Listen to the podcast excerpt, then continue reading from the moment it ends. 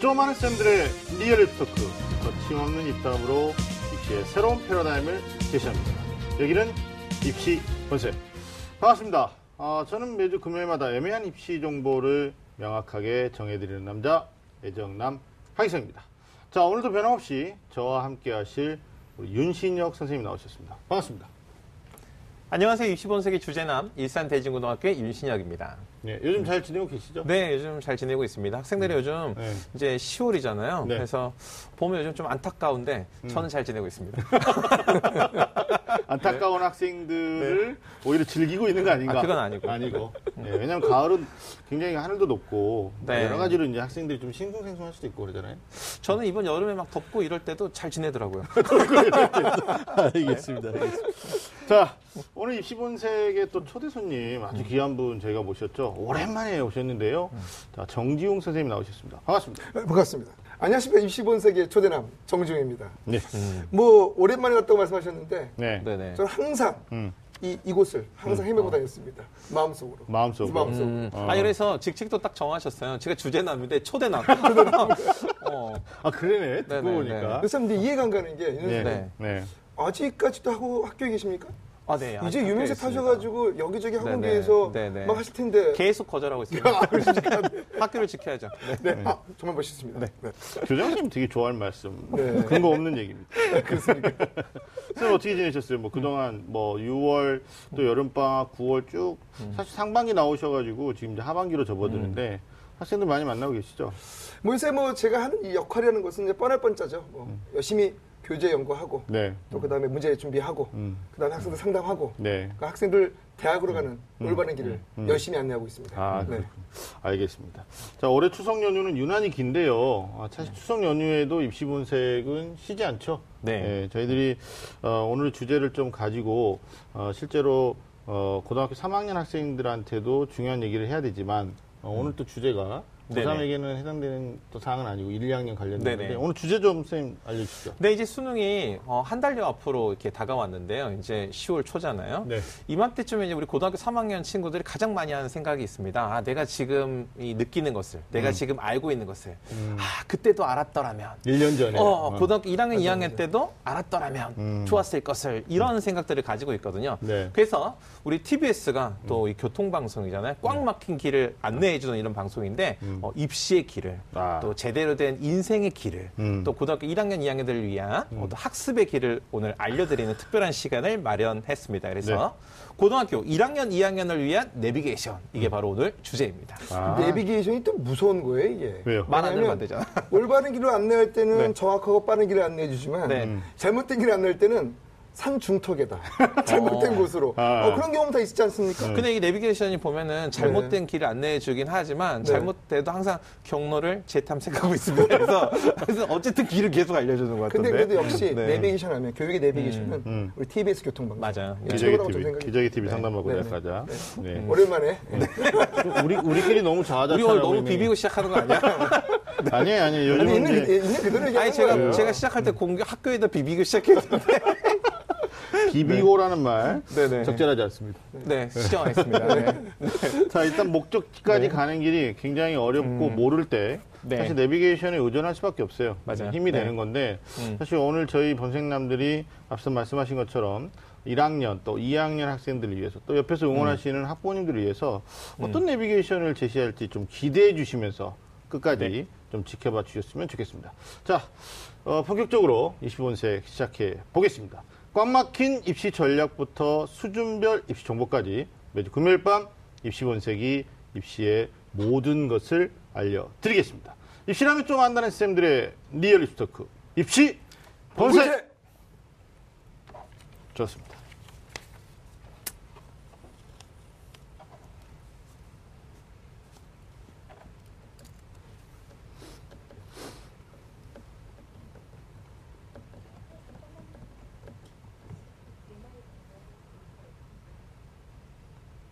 눈동자가 커 보이거나 그러진 않지. 어. 자, 전혀 그 안경테도 좀큰 거로 얘기해.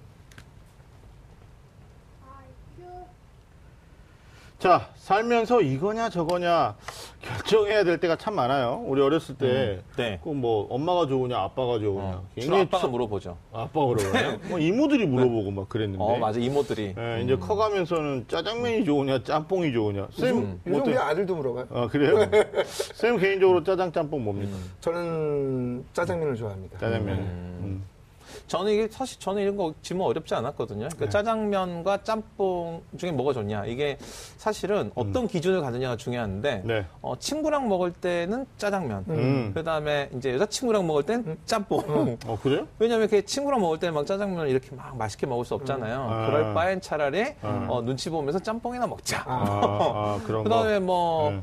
배고플 때는 엄마, 음. 그다음에 필요할 땐 아빠. 뭐 이런 전략이 항상 있었던 것그 같습니다. 윤실 선생님이 살 만큼 살아가지고 판단 기준이 명확해요. 그렇게요.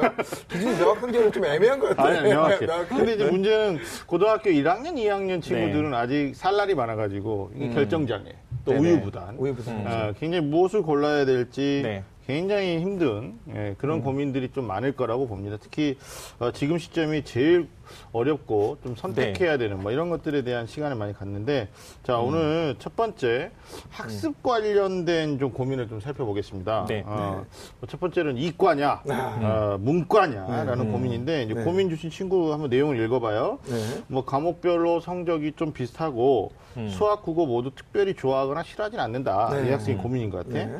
근데 저는 어디로 가야 할까요? 뭐 문과는 친구들 말하는 거 들어보니까 학생 수가 많아서 내신 밝기는 좀 유리 하고, 뭐 이과 같은 경우는 문과보다 모집 정원이 뭐 상대적으로 비슷하거나 많고 또 취업할 때도 유리하다고 하는데 그러면 이제 사실 이거 선택 고민하는 친구들이 2학년보다는 1학년이죠. 고등학교 1학년 때 문과이과 결정. 1학년 때 이제 2학기가 방학 여름방 끝나고 나서 2학기 때 이제 과정 선택이라는 걸 하게 되거든요. 네. 그래서 1학년 때까지는 이제 공통 과정을 보통 이수하고요. 음. 2학년 때 이제 선택을 하니까 보통은 이제 일반적인 학교들 기준으로 봤을 때는 지금도 인문 계열이냐 자연 계열을 선택하고요. 네. 요즘 같은 경우는 뭐 교육 과정에서 특성화가 잘 돼 있는 학교들은 음. 좀 특성화에 따라서 한 서너 개 과정 중에 하나를 선택하게 됩니다. 근데 네. 지금도 여전히 대체적으로는 문과냐 이과냐 음. 이 질문이 학생들한테 던져져 있는 거죠. 그러니까 네. 쌤 근데 이게 문과 이과 고민을 고1 때 네. 하는 게 시기적으로 맞나요? 어떻게 생각하십니까? 뭐 이제 그 문제까지 간다면은 네. 뭐 음. 이 문이과 제도를 나눈 것은 사실 일제 잔재 아닙니까? 네. 그것부터 개혁해야 된다. 지구상에서 음. 문과, 이과 나눈 나라가 세 나라로 제가 기억을 하고 있거든요. 네, 몇 개 안 되죠. 네, 몇 개 안 되죠. 우리나라 포함해서. 네, 우리나라 포함해서. 네. 그런 상황에서 없어질 잔재지만, 네. 근데 어쩔 수 없이 현실은 또 현실이니까 선택을 네. 해야 되는데, 네. 어, 고등학교 1학년 때가 뭐 결정적이라고 봐야 되겠죠. 근데 네. 사실은 음. 어, 제 생각은 네. 정말 선택이 좀더 빨 라져야 한다면 네. 중학교 때부터 선택이 돼야 되지 않을까. 이미 선택해야 한다면, 네, 어차피 네. 해야 한다면 네. 저는 그런 생각을 합니다. 그러니까 이제 교과 네. 과정 안에서는 과정 선택할 때는 고1 때 이쯤 네. 10월 달에 물어본단 말이에요. 네. 쌤들이. 너 문과야, 이과야 이렇게 네. 물어보는데 음. 어, 요즘 이제 학생부 종합 전형도 많이 증가했고 그럼 결국에 이제 진로 선택하고 자기 직업이 어떤 거냐에 음. 따라서 문과 이과 결정하고요. 또 음. 거기에 대한 이제 뭐 정부에서는 하지 말라고 하는 보인 이제 선행학습, 미리 학습 네네. 해줘야 되는 측면이 있기 때문에 사실 이과 생각하는 친구들은 초등학교 5학년 때부터 시작한다. 뭐 뭐냐 음. 초등학교 3학년 때부터 시작한다. 그러니까 음. 학습에 대한 좀 미리 학습이겠죠. 초등학교 때 생각하는 것 같아요. 뭐 꿈이 음. 뭐야 그러면은 보통 판사, 검사, 대통령 아니면은 과학자였으니까 네네. 과학자들 다 이과 아니에요? 그렇죠. 어, 제가 본. 기, 기가 막힌 네. 사례는 뭐였냐면 음. 목욕탕에서 만났어요. 목욕탕에서. 목욕탕에서. 초등학교 4학년짜리인데 수학 정성 문제를 풀고 있는 거예요. 사우나 아. 초등학교 4학년이요? 정말이에요. 그래서 어. 제가 희한하다 싶어 옆에서 이렇게 봤거든요. 네. 엄마가 막 이것도 못 풀어! 막 하면서 막 난리 치시는 어, 거예요. 어, 엄마가 엄마가 목욕탕에서? 목욕탕에서 엄마가 엄마가. 남탕에 들어왔어. 아니, 아, 찜질방. 찜질방. 찜질방. 야, 우리 네. 순간 진짜 저는 순간 어디야? 좀 생각을 좀 잘하셔야죠. 아, 찜질방에서. 아니, 제 표현이 잘못된 아니, 거예요. 제 표현이 찜질방. 그러니까. 그렇게 유추할 수 있어요. 아, 그래요? 이 정도 되셔야죠. 그런데. 이제 문제는 뭐냐면 공부에서 이렇게 봤단 말이에요. 봤더니 네, 음. 애가 과거 준비는 아이- 아이였어요. 아, 그러니까 네. 정성 문제를 풀게 하는데 그걸 못 푼다고 엄마가 난리시는 거예요. 무슨 얘기냐면 음. 어, 초등학교 4학년 때부터 이미 결정하고 들어가는 경우도 음. 많이 있다는 얘기인 거죠. 네. 그러니까 네. 지금 정기용 선생님이 굉장히 중요한 얘기를 해주셨는데 사실 이제 학생들이 자신의 전공이라든지 진로를 결정하는 시기는 고등학교 3학년이지만 네. 교육 과정에 서 어떤 교육 과정을 선택하느냐에 따라서 학생들이 배울 수 있는 선택 과목이 달라지니까 음. 그럼 내신의 반영이라든지 수능의 선택 과목의 준비라든지 이런 것들이 사실 미리 결정되는 거죠. 그래서 맞아요. 사실 맞아요. 결정은 고3 때 하는 것 같지만 사실은 이 준비 과정이 있으니까 고등학교 1학년 때 애들이 결정해야 되는 상황에 놓여 있는 거죠. 음. 네. 아니 중상 어머님들이 이제 소위 고교 선택할 때, 어. 그러니까 일반고냐, 뭐 네네네. 특목고냐 고민할 때도 사실 뭐 그 동일 계열로 애들이 지- 뭐 저기 진학하는 건 아니지만 외국 고등학교 가실 분들은 이제 문과잖아요. 네, 그렇죠. 네, 그런 네. 거고 음. 뭐 과학고나 영재학교는 뭐 초등학교 때 준비하는 건데 네. 또 자사고 중에서는 또 이과 강성인 학교들이 있고 있고. 네, 그렇죠. 문과가 조금 강성인 네, 학교들도 있고 있고. 이런 거니까 네. 실제로 고1한테 넌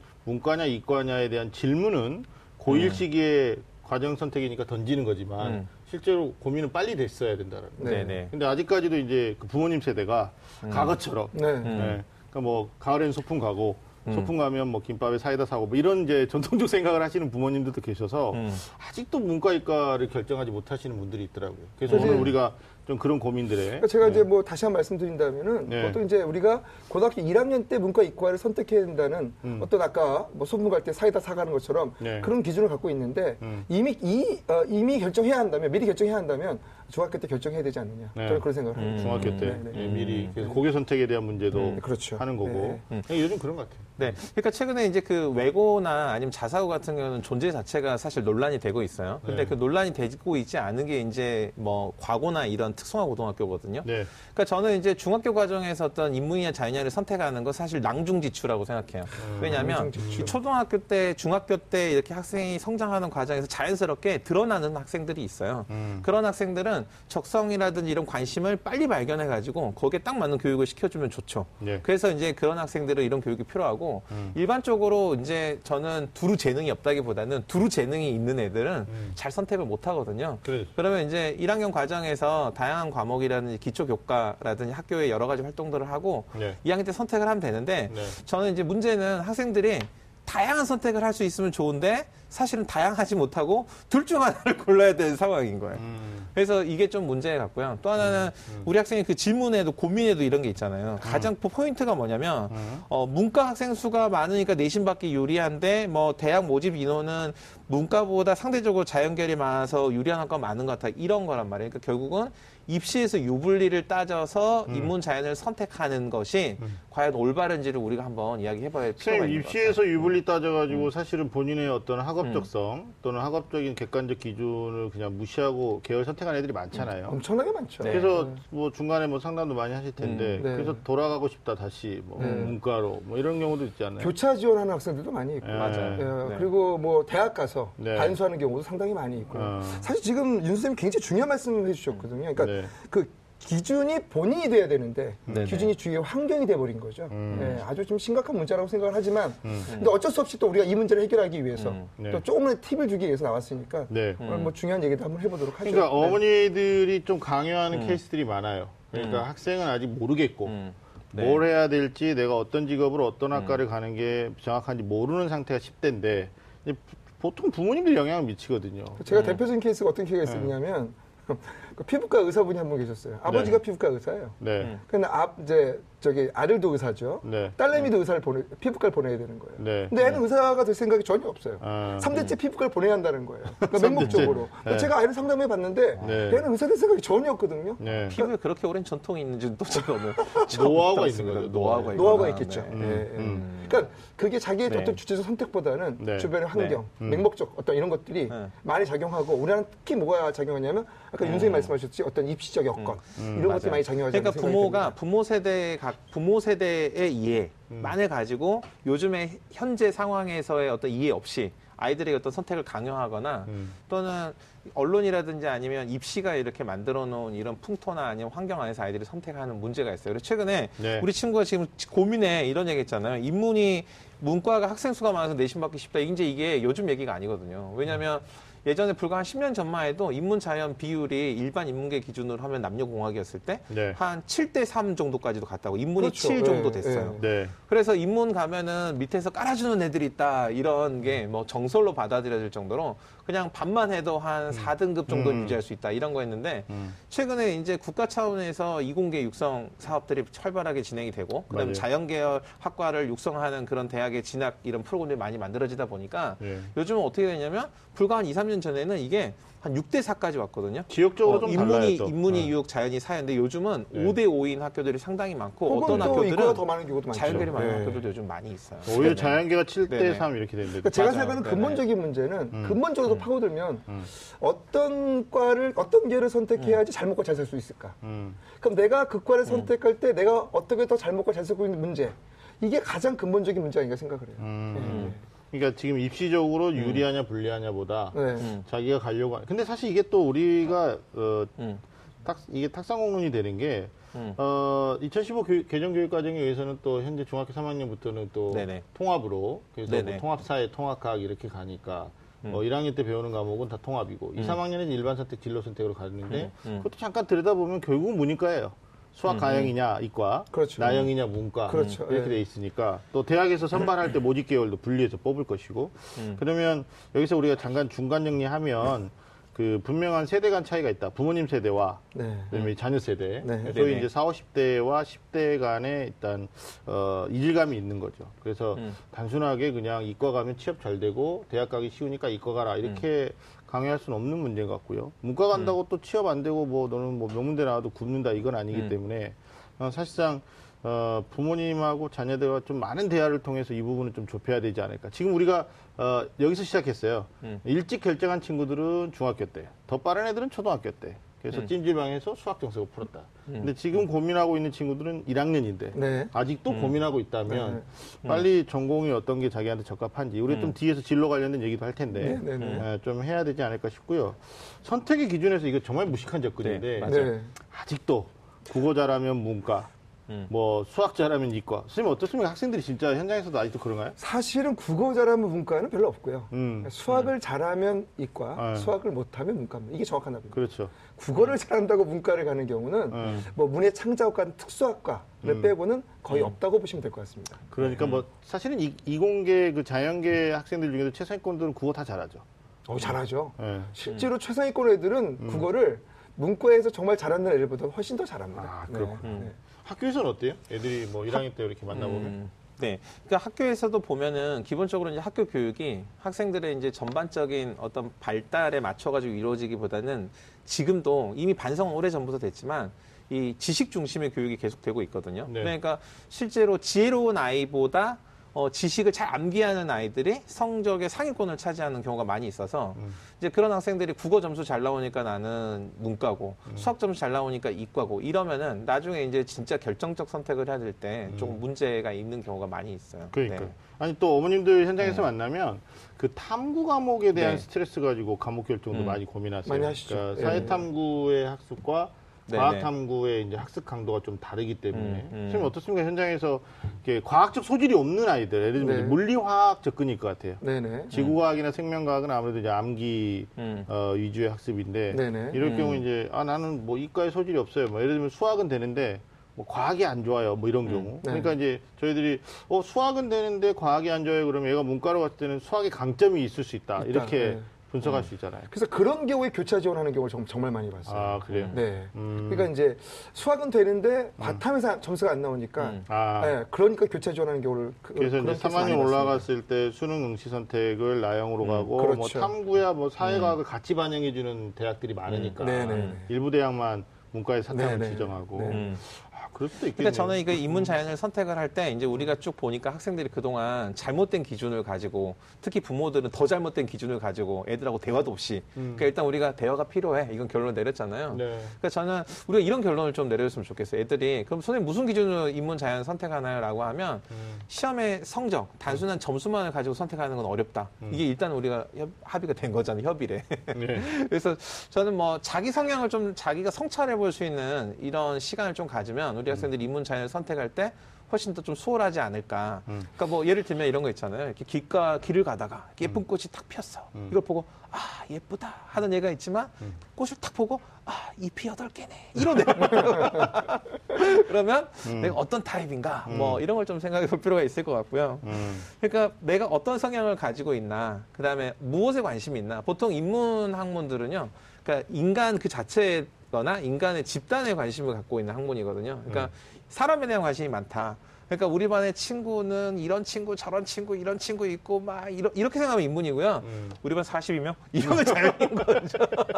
네. 그래서 아, 명확한데? 어떤- 뭐 그런 네, 기준도? 그러니까 사람이 아니고 음, 음. 인간의 집단이 아니고 어떤 대상에 대한 호기심과 이 집중력이 뛰어나다. 그럼 보통 이런 친구들이 자연계 학문에 훨씬 음. 더 적합한 것 같아요. 그래서 자신에 대한 성찰 이게 뭐 점수보다 기준이 되는 게 바람직하지 않을까. 저게 이제 사실 네. 윤 선생님 말씀이 되게 객관적 기준이 돼야 되는데 실제 네. 제가 이제 학부모님 상담을 되게 많이 하거든요. 음. 저는 이제 수업 끝나고 나면 꼭 아이만 상담하지 않고 부모님도 같이 와서 상담을 시켜요. 음. 그럼 거의 대부분이 저희들과 좀 다르게 어머님들 결정에 의해서 아버님들 결정에 의해서 아이들이 쫓아가는 경향이 되게. 강합니다. 예. 네. 특히 고1 같은 경우 상담해 보면 어떤 결과가 벌어지냐면요. 이런 결과가 벌어집니다. 문과일 때 예를 들어서 경영학과나 뭐 이런 과를 갈 경우에는 엄마 아빠가 찬성을 해요. 그래도 그래도. 음. 근데 그렇지 않은 경우 있지 않습니까? 무슨 철학이라든가 네, 사학이라. 사회학과라든가 사학이라든가 이런 걸 할 때는 엄마 아빠한테 막 진짜를 치십니다. 뭐 하는 짓이야 지금 이게. 대부분 어디로 뭐냐면 그리고 대부분 다 뭐쪽으로 뭐냐면 뭐 뭐 이과는 볼 것도 없이 의대 쪽으로 모시고 네. 그렇지 않습니까? 혹은 네. 뭐 공대 쪽이라든가 이쪽으로 모시고 네. 문과 쪽은 뭐 국문과 간다. 아, 그러니까 제가 아무리 봐도 국어에 소질이 있을 것, 같- 있는 것 같아서 네. 국문과 합시다라고 하면은 그거 나오면 뭐해 먹고 살아요? 라고 학원 강사밖에 더 할 게 더 있어요? 선생님밖에 더 있어요? 이런 식으로 굉장히 정말, 예. 난색을 표하는 경우도 상당히 많이 봅니다. 결국은 돌아서 왔는데 직업하고 무관하지 않다는 거죠. 그러니까 계열 맞아요. 선택 자체가. 그렇죠. 그렇죠. 맞잖아요. 네. 그러니까 본인의 흥미적성과 어, 입시에서 유불리 문제가 이게 딜레마인 거예요. 그러니까 나는 흥미 쪽이 문과다. 아까 말하면 뭐 그런 사람 좋아하는 그런 대인관계적인 어떤 감성적 측면이 있는 친구들 그리 가는 게 맞는데 또 이제 부모님 세대는 아니 당장 맞잖아요. 대학이라는 건 학문을 연구하고 뭐 학문에 정진하고 진리를 탐구하고 뭐 이런 거 맞는데 사실 어 2, 3년제 전문대 포함해서 4년 대학까지 취업의 도구적 수단으로 어떤 자격을 갖추는 어 시기라고 볼 수밖에 없는 건데 이거 완전히 배제하고 갈 수는 없는 거니까 또 우리가 좀 뒤에서 그 부분 진로 얘기할 때도 좀 풀어볼게요. 그러니까 그러시죠, 뭐. 네, 네. 결국은 어, 중학교 3학년이나 고등학교 1학년 어머님들이 고민하는 건 아, 좋다. 뭐 대의적 명분에서 나중에 직업적으로 다 좋은데 아직은 우리가 그 단계까지 못 갔다. 그러면 결국은 이제 감옥적인 측면에서 보면 이 아이가 수학을 아주 잘하고 과학적인 논리적 사고를 한다 그러면 이과가 맞겠고요. 그리고 영어가 절대평가 시스템이니까 네. 이과는 이제 어, 수학 다음에는 과학인 거죠. 그리고 문과 같은 경우에는 이제 수학 나형이죠. 근데 어, 실제로 그 다음 반영 비율에서는 국어가 많이 반영되기 네. 때문에 실제로 이제 국어에 대한 이해라든지 흥미라든지 이게 높았을 때는 이제 우리가 또 문과 쪽으로 좀 추천할 수밖에 없는 근데 그것도 안타까운 게 뭐냐면요. 네. 이- 이것도 제가 좀 짚고 넘어갈 사실이 뭐냐면 음. 국어라는 과목 자체가 네. 국어를 잘한다고 문과다, 구- 국어를 못한다고 이과다가 아니에요. 그렇죠, 그렇죠. 요즘 묻는 국어의 문제 경향 자체가 어. 유- 이과다 문과다를 판단할 수 있는 기준이 절대 되지 않습니다. 오히려 보면은 음. 더 어려운 문제들 있지 않습니까? 난이도 있는 문제들이 음. 이과에게 유리한 경우가 훨씬 더 많이 있어요. 그래. 네. 아니 제가 말씀드린 건 네. 어, 잘하고 못하고 잘할 수 있느냐 없- 못하느냐의 음. 문제는 이제 1차적인 문제고 어, 2차적으로 대학이 반영할 때. 아, 반영할 네, 때. 수능의 반영 비율에서 이과는 한 20% 정도 반영하거든요. 이제 문과 같은 경우에는 한 25%에서 국어를 30%까지 음. 반영하는 대학들이 있으니까 음. 이 경우에는 이제 어, 자기가 강점인 것을 많이 반영하는 쪽의 계열이 더 음, 입시의, 유리하다. 관, 입시의 관점에서 네, 입시의 입시의 관점에서 보시는 네, 거죠. 네, 네네. 입시 관점에서. 네. 아니 우리가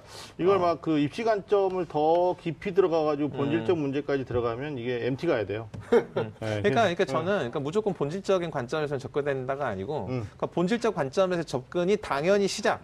음. 그리고 이 고민을 하고 나서 부차적인 부차적인 관점에서 입시, 맞아요. 그다음에 직업에 있어서의 어떤 음, 필요성 이런 걸 음. 따져볼 아이, 필요가 제발 있다는 좀 거죠. 그랬으면 네. 좋겠다. 그러니까 본적 관점을 우리가 무시할 수는 없는데 음. 제일 중요한 건 이제 현실적 기준이죠. 아, 현실적 관점. 그리고 한 가지 또 하나는 이제 부모님들이 어떤 객관적 데이터가 없다 네네, 보니까 네. 문이과에 대한 성향 검사, 소위 이제 뭐 MBTI라든지 뭐 홀랜드 검사라든지 이런 거 많이 하죠. 음. 네네, 학교에서 하지 네. 않나요? 그런 검사? 네네. 이제 지금 훨씬 그런 검사 도구들이 많이 발달해가지고 네. 요즘은 학교에서도 1년에 한 번 정도는 네네. 하고요. 또 부모님들이나 학생들이 찾아서 하시는 것도 굉장히 많이 있습니다. 제가 왜그 네. 얘기 꺼내냐면 검사 데이터 이 결과는 이과인데 우리 아이는 아무리 가족 회의를 해봐도 문과다. 그게 뭘 믿어야 되냐. 걔는 뭐 결국 또 뭐 점집 가고 뭐 이런 엄마도 있거든요.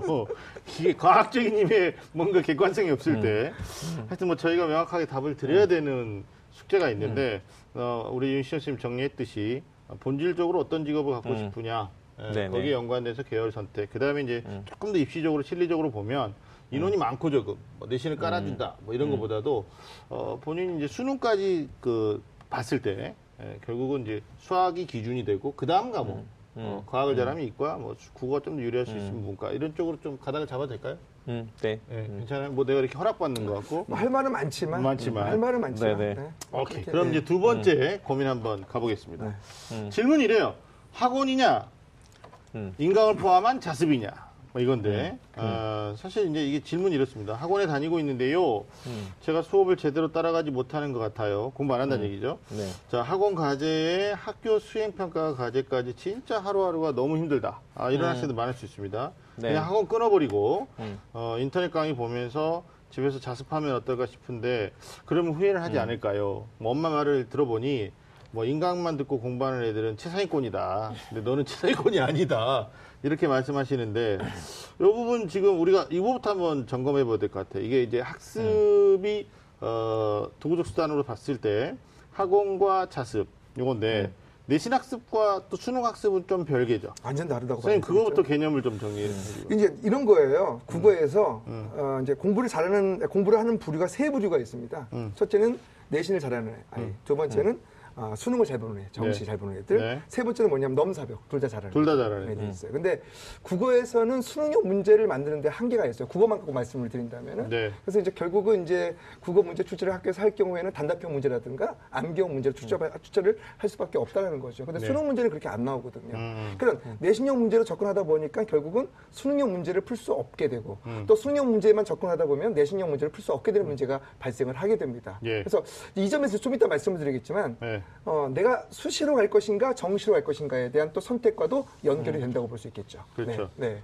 그러니까 학원 학습과 자습을 활용하는 측면에서 음. 좀더좀 좁혀보면 어, 학원은 내신에 조금 더 부합하는 거고 뭐 인터넷 강의 같은 경우는 우리 동네 학원에 이제 지방까지 포함하죠. 울릉도 독도까지 얘기해 보겠습니다. 신안 앞바다까지. 그러면 이제 우리 동네 학원의 선생님들이 소위 말하는 수학 능력 그 시스템과 체제에 부합하는 수업이 좀 약하다. 그러니까 인터넷 강의로는 수능이 좀 보완이 되고 뭐 내신 같은 경우는 이제 소위 족보라고 그러죠. 음. 학교 앞에 뭐 일산 대진고등학교면 대진고등학교 족보를 가지고 있는 학원들이 뭐그 지역을 이제 잡고 있겠죠. 우리도 없는 족보가 걔네들한테 있어. 그런데 이제 제가 이제 여기서 좀 추가적인 말씀을 좀 드리면 네. 저 선생님께서 요구하시는 게 아마 이런 대답인 것 같아요. 네 네.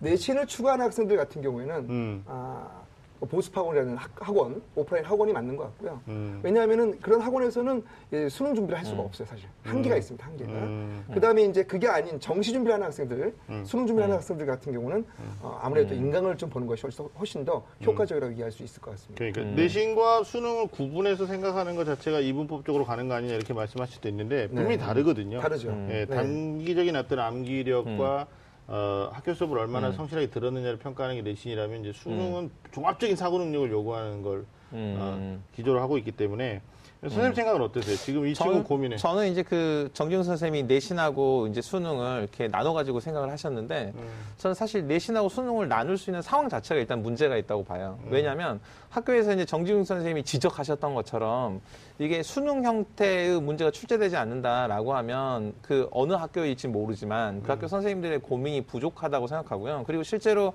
현재 운영되고 있는 2009 개정 교육과정이나 이제 곧 적용이 되는 2015 교육과정에서 실제로 평가에 대한 기준이 단순하게 지식 중심으로 단답형으로 평가하게끔 설정돼 있지 않았어요.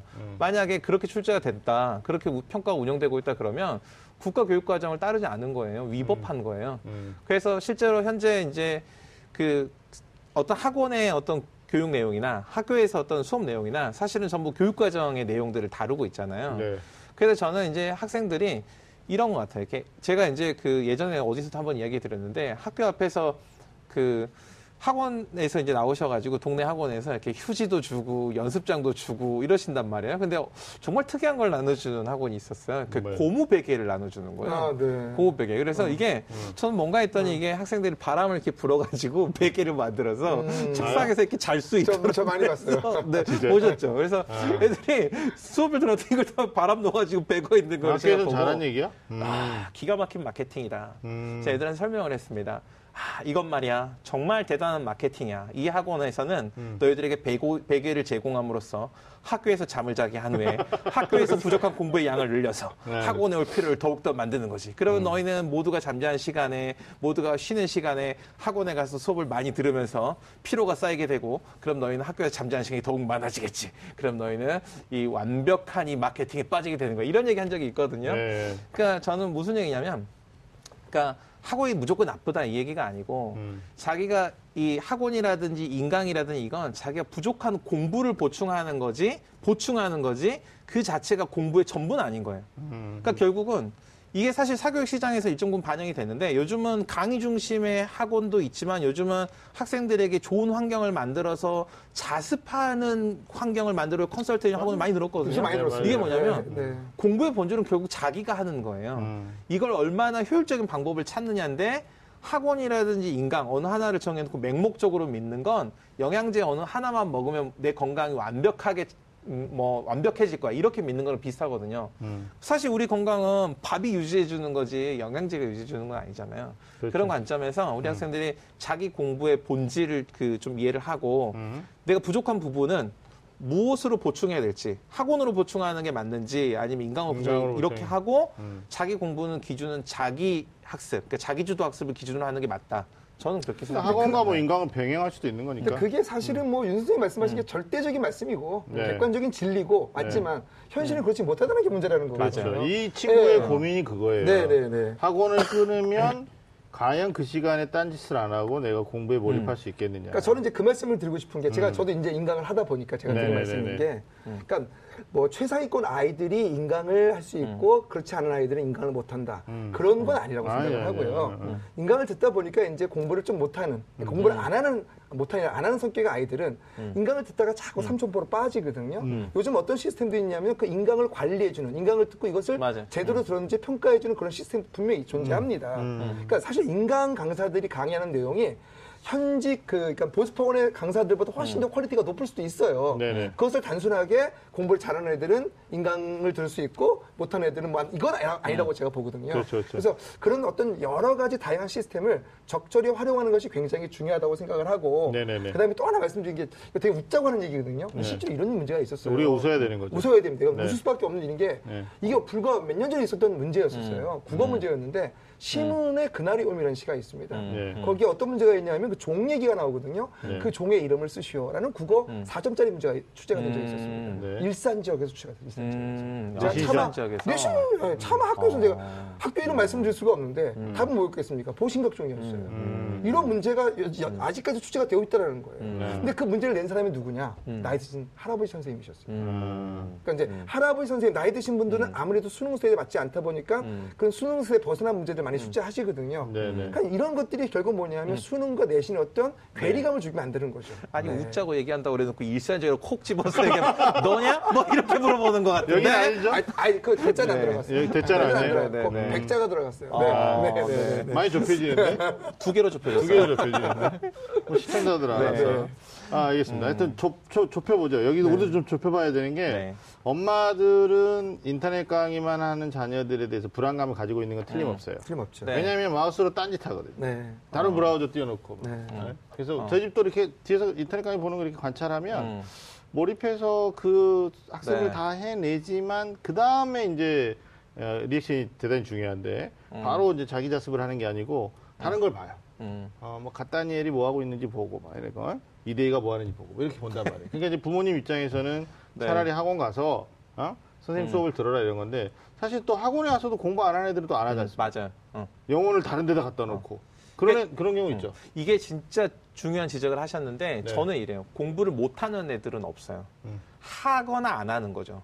그러니까 공부를 못 하는 애들은 없는 게 노력을 하는데 점수가 안 오른다 이런 경우는 저는 아주 드물고 보통은 하는 것처럼 하지만 안 해요. 아, 중요한 네. 얘기죠. 네. 그러니까 하는 것처럼 하지만 안 하고 음. 이게 너무 오랜 기간 동안 서로 이게 어, 기만이 돼 있는 상태예요. 음. 아이들은 학원을 가거나 독서실에 가 있으면 부모는 공부를 했다고 생각하고 음. 아이들 스스로도 일단은 나는 여기 있지만 가방이 독서실에 있다면 나는 공부한 거야라고 생각하고 네. 내가 인강을 지금 수강 신청을 해놓고 등록을 해놓고 지금 내가 그런 회원이 가입돼 있으면 나는 공부하는 중이라고 생각한다는 거예요. 그래서 그런 것들이 좀 자기 스스로 좀 돌아보고 네. 이런 문제가 해결이 돼야 네네. 이런 게 좀 다 전체적으로 그러니까요. 우리가 좋은 길을 찾을 수 있지 않을까 싶어요. 제가 여기서 되게 네. 중요한 사례 하나 말씀드릴 게 있어요. 음. 어, 지금도 기억에 나는 학부모님 한 분이 계셨는데 네.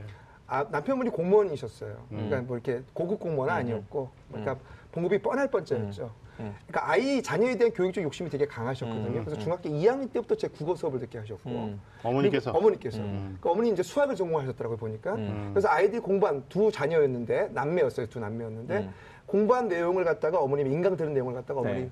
캐치하시고 복습시키고 들었나 안 들었나 엄마가. 확인하셨어요. 엄마가. 엄마가 다 체크했구나. 엄마가 다 체크하셨어요. 그러니까 돈이 없으니까. 음. 그러니까 한 달에 몇십만 원 학원을 보낼 수 있는 과목당 몇십만 원 학원을 보낼 수가 없었으니까요. 음. 한 해가 서울대를 들어갔고 한 해가 프린스턴 대학을 들어갔습니다. 실제 사례입니다. 음. 그래서 그 어머니 지금도 지금도 이제 막, 막 이렇게 막 강의스럽게 뛰시고 하거든요. 지금도 음. 국어 과목은 제 강의를 들으라고 지금도 정말 홍보를 하고 다니십니다. 아. 그러니까 이게 되게 좋은 선례라고 볼 수 있거든요. 아까 나한테 웃자고 해놓고 나는 까놓고 본인은 홍보를 하고 참. 그게 뭐 누구한테는 학원이고 네. 누구한테는 인강이냐 이걸 우리가 정의할 수는 없어요. 이법적으로 네. 어렵고 하여튼 인터넷 강의는 사실 시공간을 뛰어넘는 음. 어떤 학습적 수단이기 때문에 어, 병행하는 거 저는 추천드리고 싶고 근데 음. 이 학생의 고민처럼 엄마 나 인강만 할게요 한다면 엄마한테 무한 신뢰를 줘야 되죠. 그리고 계획한 대로 실행하는 것들이 점검돼야 되고 음. 그렇지 않으면 사실은 네. 인강의 완강률이 또 되게 낮잖아요. 근데 사실 사이트에서 조사한 내용이 사실 있어요. 인강 네. 사이트에서 어떤 조사 결론이 나온 게 있냐면, 그러니까 인강을 통해서 저 수능을 준비한 학생들은 결과가 좋아요. 좋은 경우가 음. 많이 있거든요. 음.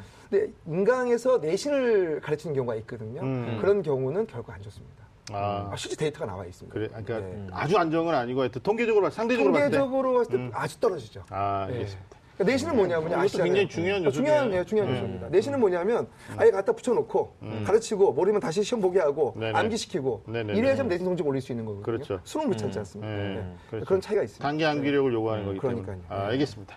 자, 세 번째 질문. 정시냐, 수시냐. 또 이걸 고민하는 학생들이 있어요. 뭐 학생부 관리를 지금까지 한다고 했는데 딱히 눈에 띄는 게 없다. 뭐 남은 기간 그냥 정시로 마음 잡고 수능 올인할 거냐?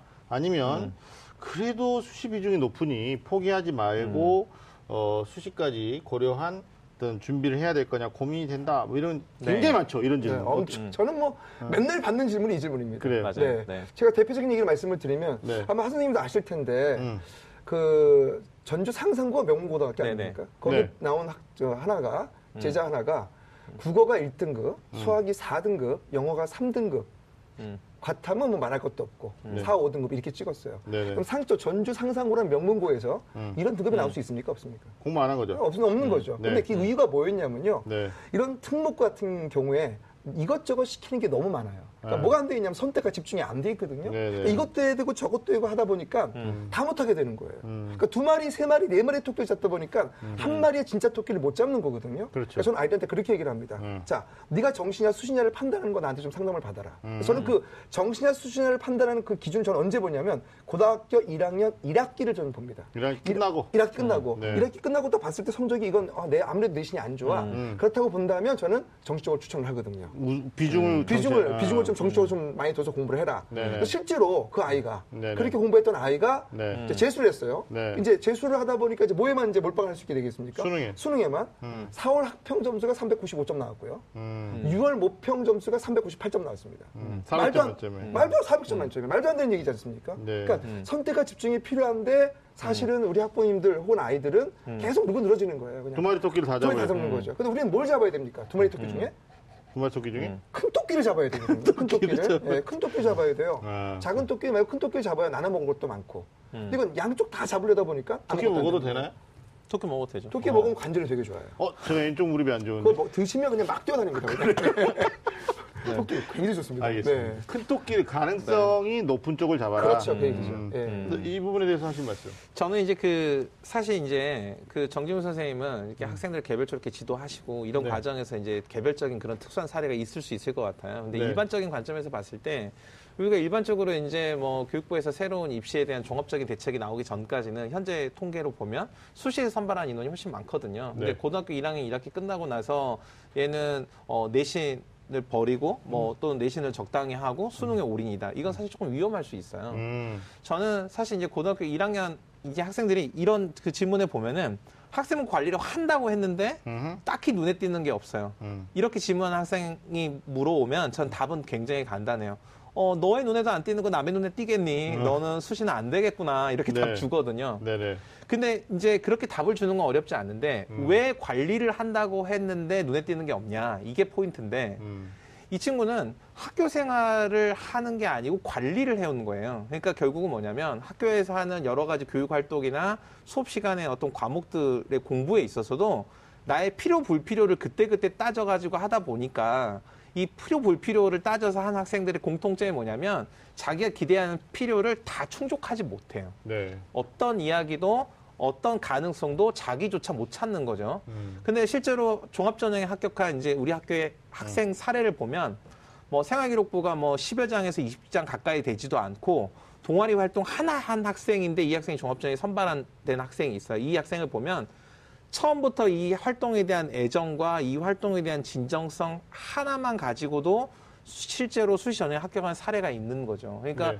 결국은 이 친구가 음 저는 이렇게 생각해요. 학교에서 이제 학생들을 저도 한 학년에 보통 한 500명 정도를 만나는데 그러니까 보통 1년에 이제 500명 새로운 아이들을 보잖아요. 이렇게 애들을 보면은 어 전략이라든지 아니면 어떤 요령이라든지 이런 방법들을 통해 성공한 아이들이 문- 물론 있어요. 물론 있지만 실제로 정상적으로 어, 입시가 끝나고 나서 대학 생활이나 어떤 직업을 선택하는 과정까지 긴 여정에서 봤을 때 진짜 선택을 잘한 아이들은 어떤 필요 불필요 이런 것보다 교육을 받는 학생의 본분의 마음, 배우고자 하는 마음을 온전히 가지고 학교 생활에 진짜만을 쫓아다니는 이런 학생들, 이런 학생들은 오히려 더 선택을 잘할 수 있다. 그런 학생들은 수시냐 정시냐 고민을 그렇게 하지 않아요. 어, 그 지금 이제. 선생님께서 네. 말씀하신 게 되게 원론적인 네, 접근하시거든요. 음. 제가 이제 학부모님들한테 이런 얘기를 음. 아 얘는 수시보다 정시 쪽에 조금 더 집중하는 게 좋다라고 네, 네. 얘기하시면 꼭 이런 반문을 하십니다. 음. 문제 Q 어떤 반문을 하실까요? 수시에 많이 뽑는데요. 그, 어, 네. 맞아. 아, 네, 네. 정확히 그렇게 얘기하시거든요. 네, 네, 네. 제가 물어보죠. 그럼 좋아요. 수시에 많이 뽑아요. 70% 이상 뽑아요. 음. 자, 그럼 이제 농어촌 특별전형 해당되십니까? 네, 네. 안 돼요. 음, 국가 유공자 해당되십니까? 음. 안 돼요. 음. 음, 뭐 특례 뭐 안 돼요. 음, 음. 실제로 보면은 우리 자녀가 해당되는 케이스는 그렇게 많이 맞아요. 해당되지 네네. 않거든요. 그럼 우리 기저율에 오르라고 그렇게. 네. 그게 기준이 오리라고 하지 않습니까? 네. 그렇다고 본다면, 음. 그러니까 제 생각은 뭐냐면, 이제 합리적인 선택을 해야 돼요. 물론, 윤 선생님께서 말씀하신 대로 그런 원칙과 원론을 잘 지키는 애들은 어차피 대학 갈 애들이거든요. 근데 그렇지 못하는 경우가 많이 있단 말이에요. 이게 이 질문은 못한 경우죠. 네, 그런 경우에 우리가 뭘 어떻게 해줘야 될 것이냐라는 음. 답변에 대해서 저는 이렇게 말씀을 드리고 싶은 게 그렇죠. 냉정한 선택을 해야 된다는 음. 거죠. 실제로 애들이 수시 지원할 때 정말 뭐 갖고 온 줄 아십니까? 학생도 무슨 자료 갖고 오는데 무슨 무슨 뭐 어디 합격했다는 거 어디 뭐 성적 맞아. 상장 받아온 거 아무짝에도 쓸모없는 자료들 갖고 와가지고 음. 내가 이거 받, 누구나 다 받은 것들. 그래서 제가 뭐라고 했냐면 이렇게 얘기를 합니다. 유엔 정도에서 받은 거 있으면 가져와라. 네. 이렇게 얘기를 아, 이거 해요. 너무 비약이시고. 극단적인 표현이고 아, 극단적인 표현 맞아요. 농담으로 드린 말씀이고 유엔은 학교 생활기록부에 기재할 수. 없었어. 예를 든다면 농담으로 제가 드린 말씀이고 아니, 저도 네, 네. 농담으로 드린 말씀입니다.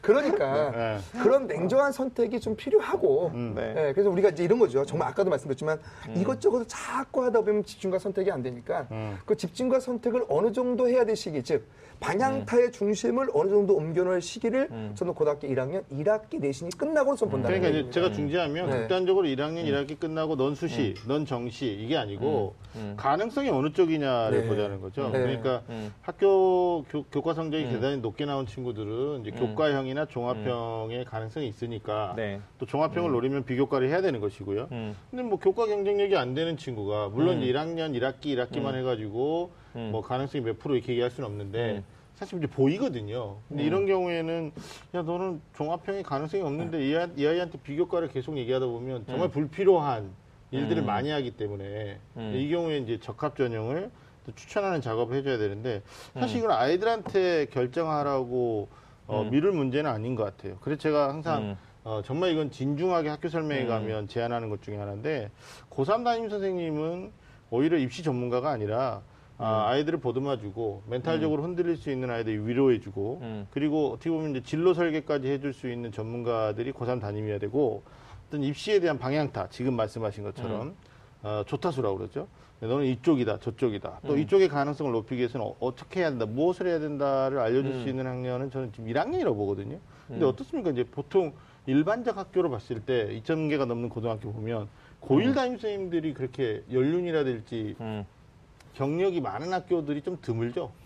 음, 보통은 이제 학교에서 담임을 이제 보통 배치를 할 때 보통 이제 당연히 고3 담임 선생님은 입시 지도에 경험이 있는 선생님들을 중심으로 배치를 하고 음. 보통 고1 담임 선생님도 훨씬 더 열정 있는 선생님들이 많이 배치가 되거든요. 네. 물론 고2 담임 선생님은 실력 있는 선생님들이 배치가 됩니다. 열정, 실력, 네, 경험. 네, 네, 학교 선생님들이 다 그래요. 네, 음. 근데 이제 그래서 뭐 담임의 역량이나 학교의 이런 support가 저도 중요하다고 생각은 해요. 근데 이제 어, 저 이제 이렇게 말할 거예요. 해도 해도 안 되면 정지용 선생님한테 가라. 이렇게 이제 저는 얘기는 하겠습니다. 아, 아니, 아니. 감사합니다. 그런데 네. 어, 기본적으로 이제 큰 틀에서 학생들이 이제 그 수시냐 정시냐를 먼저 고민을 하는 시점이 저는 고등학교 1학년이면 자칫 잘못하면 음. 이게 정말 가능성을 정말 심층적으로 이해하고 잘 선택을 했다면 이게 잘 되지만 제일 안타까운 경우는 진짜 그런 거거든요. 얘도 사실은 거꾸로 생각해 보면 누군가 학생부 관리하라고 얘기했으니까 맞아요. 그동안 관리해가지고 네. 이러는 거잖아요. 누군가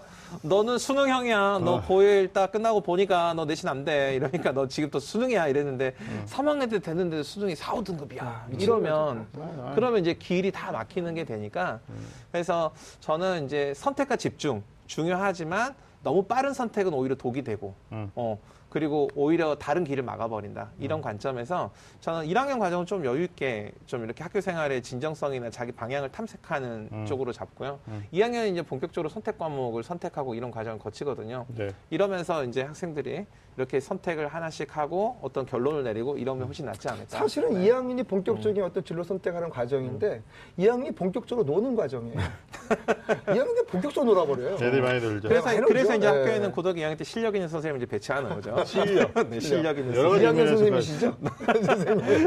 저는 뭐 1, 2, 3학년 두루 다 들어가는. 아, 제가 근데 이 점에서 이 말씀 한 말씀만 좀 당부를 드리고 싶은 게 네. 저는 윤 선생님께서 고3을 맡으신 적이 혹시 있으신지요? 그 있죠, 당연히. 저는 네. 진짜 윤 선생님, 제윤 선생님을 칭찬하는 게 아니고 윤 선생님 아마 이렇게 말씀하실 것 같아요. 고3에 모의고사를 봤어, 3월 모의고사를 합병 걸려 음. 성적이 안 나왔어요. 그럼 이렇게 말씀하실 거예요. 아이야, 이거 이렇게 해서 우리 이렇게 해서 지웅아 이거 하면 올릴 것 같으니까 이거 이렇게 준비하자라고 말씀하실 분인데 네네. 상당수 많은 고등학교 선생님이 뭐라고 말씀하시면 고 선생님이 음. 안 돼. 못 가. 여기. 너 희망대야 웃기지 마. 음. 잘라버려요. 음. 그럼 애는 거기서 굉장히 자존감을 느끼고 다는 아니지만 또 일반 상당수 맞아요. 많은 선생님들이 그렇게 하거든요. 네, 네. 저는 그래서 선생님들이 좀 네, 네. 왜냐하면 고3 때 초기에 점수가 안 나왔던 애들이 점수 극복하는 경우의 사례는 엄청나게 많이 존재합니다. 음, 네네. 그래서 아이들에게 오히려 어떤 잣대를 갖고 그냥 선을 긋는 것보다는 아 이런 게 부족하니까 이걸 좀 잘할 수 있어라는 좀 격려와 용기를 주는 것이 맞아요. 정말 중요하지 않을까. 진짜 제가 예, 이제 예. 부끄럽지만 네. 부끄럽지만 3학년 담임 선생님들 중에 이런 선생님이 전국에 있더라고요. 음. 근데 이제 더 위험한 건요. 고등학교 1학년 때 그런 담임 선생님도 있어요. 있어요. 1학년 있어요. 때 네. 모의고사 보고 너 네. 봤지? 너 안 돼. 너, 너는 밑에서부터 무조건 생각하자. 아, 뭐 진짜 있어요, 이런 진짜. 선생님들이 네. 너무. 일찍 그런 네. 거예요. 예. 이게 사실 네. 고등학교 1학년 1학기 마무리하고 내신 성적 가지고 수시냐 정시냐 음. 판단하다 조급하다는 의견도 있고 아니다. 어, 실제로 3학년 올라가가지고 비교과 만드는 음. 건 대학에서 인정도 많이 안 하니까 결국은 1학년 2학기, 2학년 1학기, 2학년 2학기 세 개 학기가 중점 적이거든요. 음. 그래서 저희들이 이렇게 좀 답 정리를 해드리면 음. 어, 본인이 목표하고 있는 전형이 수시 종합형이고 가능성이 높다고 판단하는 친구들은 빠르면 빠를수록 좋겠다. 네. 음. 아, 그러나 아직까지 내가 종합인지 아니면 정신지를 고민한다라는 건 사실은 종합의 가능성이 없다는 얘기예요. 네. 그러면 모의고사를 봐야 되는데 고등학교 때 보는 전국연합학력평가가 3, 6, 9, 11, 4번이죠. 네. 그나마 또 서울은 6월을 안 봐요. 안 봐요. 근데 이 모의고사의 또 문제점이 뭐 선생님도 아시겠지만 어, 애들이 성적에 대한 그 지나친 과대평가를 하죠. 아, 네, 엄청난 과대평가를 네, 하죠. 그래서 3학년 가면은 네. 실제로 뭐 두 등급 떨어졌다, 뭐 한 등급 떨어졌다 이런 거 있기 때문에 뭐 음. 제가 이, 이 부분에서 얘기를 많이 나눌 수가 없어서 어, 부모님들한테 말씀드리면 3월 학평은 고등학교 1학년 3월 학평은 중학교 과정이고요. 6월을 안 보는 데가 많고 그럼 모의고사에 대한 평가 기준은 9월과 11월이 될 것 같아요. 그러니까 어, 우리 윤시영 선생님 말씀처럼 정시까지 고려해서 수시에 대한 방향 또는 유불리를 따지는 것은 이제 1학년을 마무리하는 시점이 되겠지만 또 비교과의 경쟁력 이런 거를 미리 고민해야 된다면 사실은 음. 진짜 빠른 집은 딱 1학년 중간고사 끝나고 결정하는 집도 있거든요. 그러니까 맞아요. 아, 우린 이 길로만 갈 거야가 아니라 비중을 비중을 네, 우선순위를 네. 거기에 둔다 이렇게 되니까 이 친구 네. 질문에 대한 답으로 좀 정리를 해드리면 음. 좀 오늘 우리가 얘기할 게 너무 많아가지고 이 친구 답은 있네. 눈에 안 띄네. 넌 포기해라. 이렇게 답을 주면 되겠네.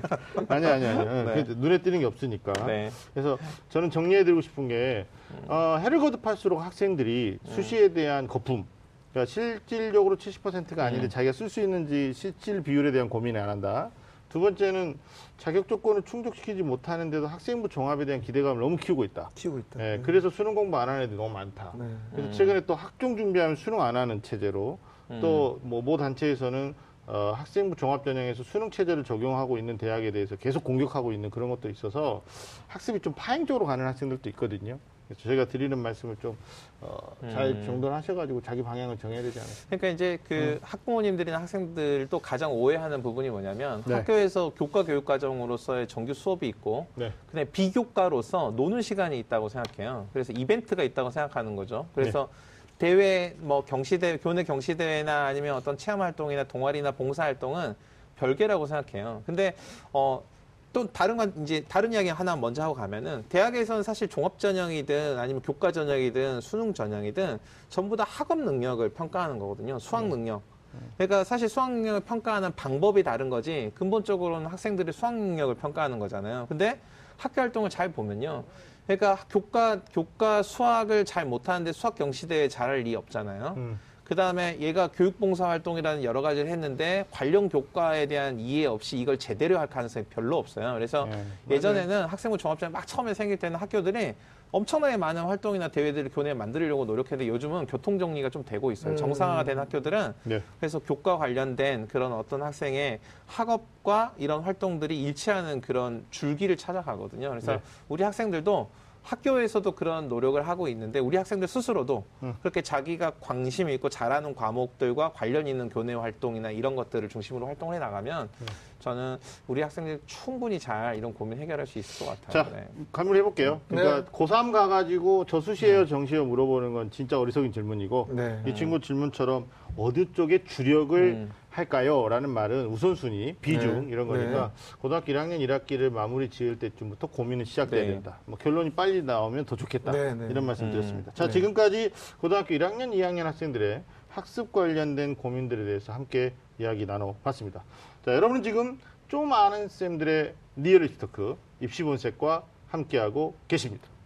자, 이번에는 학습 위에 진로 진학 또 그리고 인생 음. 고민까지 저희가 만약에 접근할 수 있다면 우리 네. 학생들의 음. 다양한 고민들에 대해서 좀 살펴볼 텐데 딱 두 가지만 살펴보자고요. 네. 다양한 거 살펴본다 그러고 딱 두 가지 딱두 가지야. 잘라서 말해요. 왜냐면 우리 이제 사전에 정준 쌤이 학생들 많이 네. 만나고 저도 많이 만나니까 아이들이 네. 고민이 뭐냐. 네. 근데 결국은 이거예요. 이건데 자, 첫 번째 질문이 뭐냐면 대학이냐 아니면 음. 학과냐. 음. 이게 이제 결국은 고등학교 3학년 학생들이 많이 고민하는 거죠. 네, 그리고 맞아요. 요즘은 음. 2학년 친구들도 네. 어, 선생님 음. 대학이 중요해요, 학과가 중요해요, 얘기 질문하는 건데 질문 읽어보니까 이- 이런 거야. 엄마는 일단 대학이 중요하다고 한다. 네. 근데 음. 또 친구들 얘기 들어보면 실제로 음. 선배들 이야기 들어보면 네. 대학은 뭐 음. 간판이고 결국은 실리주의 있을 때는 과 음. 잘못 선택하면 나중에 졸업하고도 취업을 음. 못 한다고 한다. 이제 이런 질문들을 음. 학생들이 많이 한단 말이에요. 네. 선생님, 대학이 우선이 학과가 음. 우선. 저는 사실 이 문제에 대한 답은 이미 내려져 있다고 생각해요. 왜냐하면 지금 현재 대학을 졸업한 무수히 많은 인재들이 음. 자기 갈 길을 못 찾는 게 사실 서열화된 대학 구조 때문이라고도 볼 수 있거든요. 네네. 그래서 오히려 그냥 대학에 대학만 보고 가서 관심 없고 흥미 전혀 없고 잘하지도 못하는 학과 선택해가지고 4년을 헤매고 나왔어도 헤매는 것보다 음. 어, 자기가 진짜 좋아하고 잘하는 학과에 가서 음. 거기서 자기 자신의 발전 가능성의 기회를 보다 더 많이 확대해 나가는 노력을 하는 거 이게 네. 더전 바람직하다고 생각합니다. 오케이. 아우, 짧고 간결하게. 네. 선생님, 어떻습니까? 저는 그냥 단호하게 말씀드릴게요. 단호하게. 단호하게. 음. 문과는 대학, 이과는 학과. 네. 정말 단호하다. 네, 여기 네. 나가야 돼. 네, 단호하다. 네, 네. 뭐 이렇게. 네. 어, 이유가 있죠. 이유가 있죠. 이제 문과는 학과마다의 어떤 호환성이라는 게 있습니다. 음, 또 복수전공 복수전공, 제도, 음. 제도도 있고. 근데 이제 이과라고 하는 건 명백히 과과 분리돼 있기 때문에 네. 그런 호환성이 없죠. 네. 그래서 이제 이과는 정말 자기가 좋아하는 음. 과를 선택하는 게 좋고 음. 문과 같은 경우는 음. 어, 뭐 자기가 어떤 선호하는 대학, 뭐 가고 싶은 대학, 음. 어, 과보다는 음. 그걸 더 음. 선택하는 것이 훨씬 더 낫다고 음. 봅니다. 그러니까, 실제로 뭐 나온 조사 결과도 보면은 네. 음. 문과에서 자기 전공을 살려서 공부하는 학생들, 취업한 학생들보다는 음. 이과에서 자기 전공을 살려서 취업한 학생들이 더 많다고 합니다. 그러니까 이제 문과 학생들은 그러면 대학에 대한 만족도가 음. 더 높은 거고 이과 학생들은 아무래도 학과에 대한 실리적 판단을 해야 된다 이런 논리인데 네. 사실 학부모님들 만나보면 이과임에도 불구하고 네. 어, 뭐 이렇게 조사서 쓰는 거 있거든요. 네, 네. 그럼 저희는 과에 상관없이 대학을 좀 더 높이고 싶어요. 이런 이제 음. 질문들을 많이 하시거든요. 많이. 이 경우는 어떻게 대답해야 돼요? 이과인데도 대학이 그러니까 더 지금은 이제 뭐 현재까지는 그 정기용 선생님이 말씀하시는 이런 부분이 어느 정도 통용이 되는 것 같아요. 그리고 지금 말씀하셨던 학문 간의 호환성 음. 이것도 사실 말씀하신 것과 상당히 그 일치하는 면이 있는데 저는 사실 인문이 그 학과를 선정해가지고 학과에 딱 맞는 전공에 맞는 직업을 찾고 음. 어 아니 자연이 그렇고 인문은 그러지 못하는 게 학문 이 학문의 특수성 때문이라고 생각을 하거든요. 음. 근데 이제 거꾸로 생각을 해보면 사실 변화하는 직업 세계 에서 뭔가 새로운 직업을 창조하고 뭔가 새로운 시장을 개척했다면 그건 대부분 인문을 전공한 학생들이 보통은 많고요. 왜냐하면 우리가 보통 인간과 인간 사회에 대한 고민 안에서만 그런 게 가능하기 때문에. 근데 뭐 이 자연은 보통 어떤 기술을 습득하고 자격을 취득하는 관점이니까 정해진 자리에 이제 정해진 숫자만큼 투입되는 거죠. 네 그런 관점에서는 뭐 그런 유익함이 좀 있는 것 같은데. 일단 산업혁명이 4차까지 네, 네, 와 있기 네, 네. 때문에 제가 좀 드리고 싶은 말씀은 음. 부모님 세대는 간판이었죠. 네. 대학이 더 중요했고요. 음. 근데 지금 이모나 뭐 이렇게 큰 누나 정도까지도 결국은 음. 대학 위주로 판단을 이제는 하시는데 이렇게 합시다. 오늘 정지웅 세대, 선생님 세대까지는 대학이 중요했어요. 아, 그래 또 이거 아, 나이로 자, 그러면 안 돼. 자, 자. 안 돼, 안 돼. 제가, 제가 질문 하나, 질문 하나 던질게요. 네, 네. 아, 죄송합니다, 자, 형님. 아, 아닙니다. 제가, 아, 느닷없이 아, 형님. 괜찮습니다. 어차피 제 얼굴이 동아연이다 보니까 네. 네. 제 3차 산업혁명하고 제 4차 산업혁명의 극단적 차이가 어떤 차이가 제일 중요한 차이라고 보십니까? 야, 또 어려운 질문. 네, 어느 질문 하나 던지죠, 제가. 음. 3차 산업혁명과 4차 산업혁명의 차이는 뭘까요? 음. 설명을 해주시죠. 아니, 그러니까요. 여쭤본 거예요. 네, 뭐 일단 3차 3차 산업혁명도 디지털 기술, 네. 음. 4차도 디지털 기술이지 않습니까? 네. 근데 융합과 융합 아닌 것의 차이거든요. 음. 아. 4차는 융합입니다. 음. 그래서 적어도 아이들이 음. 네. 먹고 살고 살아남으려면 음. 네 다섯 개의 전공을 해야 됩니다. 음. 음, 음. 원래 그렇죠. 네 다섯 개 전공을 해야 됩니다. 음. 근데 이제 이런 거죠. 저는 제가 제가 저는 뭐 문과 출신이다 보니까 음. 아무래도 문과 쪽을 좀 강조하고 싶은데 문과끼리 상호 호환성이 되게 강해요. 네. 그리고 인공지능이 대처할 수 없는 영역은 저는 이과 음. 쪽보다는 문과 쪽이라고 생각하는 사람이에요. 음, 뭐 대체할 게 별로 없어가지고 그런 거지. 아니 그런 건 아니고 네. 이렇게 이제 이런 산업혁명이 기술이 발달되다 보면은 음. 인문 정보 이런 것들이 되게 중요하게 아, 나타나게 될 수밖에 없다고 저는 보여, 음. 봅니다. 맞아요. 기술력의 문제는 이제 고차원적인 정신 노동 이렇게 들어가면 네. 정신 노동 이러면 이과예요, 문과예요 이렇게 또 양극화 시켜 보면 음. 문과 쪽도 있을 수 있으니까 자 오늘 질문에 충실하게 답변을 드린다면 네. 네. 이건 아마 10년 이후에도 이 질문 나올 것 같은데 아직 또 대학이냐 학과냐 이렇게 나올 텐데 음. 어, 저희가 원칙적으로는 학과가 더 중요하다고 말하지만 음. 그 궁극적으로 원서 쓸 때는 또 고민한단 말이에요. 음. 그러니까 대학을 더 판단하시는 경우가 있는데 음. 아까 단호하게 말씀하신 이과는 그래도 학과다. 음. 이과는 학과도 중요하다. 그러니까 저는 이 저는 말에 이 말에 음. 뭐 저는 그렇게 얘기를 200% 실제로. 실제로 합니다. 뭐 네. 공대 가려고 하는데 연대 공대 가냐 한양대 공대 가냐 물어보면 저는 한양대 공대 가라 그래요. 근데 이제 그 저도 정준 선생님이 하셨던 스타일대로 네. 저도 단호하게 이야기를 하면은 네. 그러니까 그 그런 것 같아요. 이게 자연 계열에서도 자연 계열에서도 이제 그 전공을 했을 때 직업 보장성이 높은 학과들이 있어요. 그러니까 자격이나 기술을 취득하는 뭐 이런 거잖아요. 근데 뭐 물리학과라든지 음, 뭐 순수 자연과학 계열은 사실 취업률에 있어서 그렇죠. 그렇게 높지 않아요. 그럴 수 있어요. 그렇죠. 그러니까 이게 무슨 얘기냐면 이제 대학 교육의 수준이 이 정기훈 선생님이 몇 개 학 전공을 해야 된다고 말씀하셨잖아요. 그렇게 높지 않아요. 음. 어, 그러니까 대학이 이 교육의 정점이고 결정판이 아니에요. 왜냐하면 현재 우리가 공유하고 있는 지식의 수준이나 양은 이미 대학이 감당할 수 있는 수준을 넘어갔잖아요. 음. 유튜브가 훨씬 더 대학보다 훨씬 많은 지식과 교양을 담고 있다고 생각하지 않으세요? 그렇죠. 그러니까 학생들이 대학 교육이 전부라고 생각하고 넉넉고 일주일에 몇 시간 안 되는 강의 듣고 그렇게 일주일 보내고 일 년 보내고 이렇게 해서 나와가지고 뭐 할 수 있다? 이거 대학 교육도 반성해야 되지만 대학생들도 반성해야 되는 거죠. 아니 근데 그 대학이 그쵸? 보내는 학부모님들 어. 기대치도 우리가 무시할 수는 없기 그렇죠. 때문에. 근데 또. 그 기대치가 부모 세대의 관점에 머무를 가능성이 점점 더 커지고 있다는 거죠. 그래서 그러니까 저는 이제- 윤 선생님 네네. 말씀이 다 맞다고 생각해요. 그런데 너무 언론적이에요. 언론적이에요. 안타까워요. 그러니까 네. 정말 정말 네네. 지당하시고 정말 맞는 말씀인데 저는 형님 말씀이 언론적이에요. 형님 말씀이 다 맞다고 생각해요. 오랜만에 우리가 또 썰전 분위기로 어, 바꿨는데. 형님 말씀이 다 맞지만 네. 이게 애들은 지금 당장 대학을 가고 내일 바로 어떤 사회생활에 뛰어드는 게 아니고 네. 특히 여학생들 같은 경우는 4, 5년, 남학생들은 빨라도 8년에서 10년이라고요. 이때 관점에서 봤을 때 아이들이 지금 어떤 선택을 했을 때 유리하냐라고 음. 봤을 때 저는 대학보다는 학과. 그러니까 대학 교육이 충분하지 않아. 하지만 음. 그첫 단추가 네가 만지고 갖고 놀고 놀기에 재밌고 말랑말랑하면 네가 다른 걸 할 수 있는 개연성이 훨씬 커진다는 거예요. 가능성이. 네. 근데 얘들이 봐요.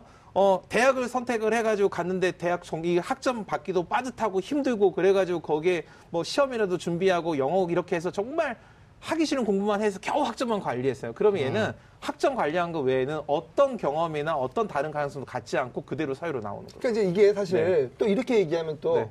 또 원론적인 부분으로 접근할 수밖에 없는 게 네. 다른 나라 대학, 미국의 대학과 한국의 대학의 어떤 대학적 수준을 비교해 보면 음. 우리나라는요 전반적인 지식을 대부분 우리가 갖고 음. 있는 전반적인 지식을 대부분 대부분 일반적으로 그 보편적으로 말씀드리는 겁니다. 대부분 고등학교 때 얻어요. 음. 대학에서 얻는 지식이 별로 없어요. 그건 대학 음. 교육의 문제인 거거든요. 근데 외국은 고등학교까지 놀아야 애들이요. 음. 그리고 대부분의 지식을 대학교에서 배우거든요. 그러니까 대학에서 지식들을 함양할 수 없는 게 아니고 그건 음. 우리 대학 구조의 문제예요, 진짜로. 야, 이거는 또 다음에 네. 한번 특집으로 다뤄야 되는 부분이고요. 거기까지 이거 분노한다니까 또 아, 이거. 분노하지 말고. 예. 자, 일단 이거 네. 우리가 좀 학생들 입장이 좀 좁혀요. 그 대학이냐 학과냐에 대한 고민을 할 때 사실은 초등학교 중학생 아이들이 대학에 대한 서열을 잘 몰라요.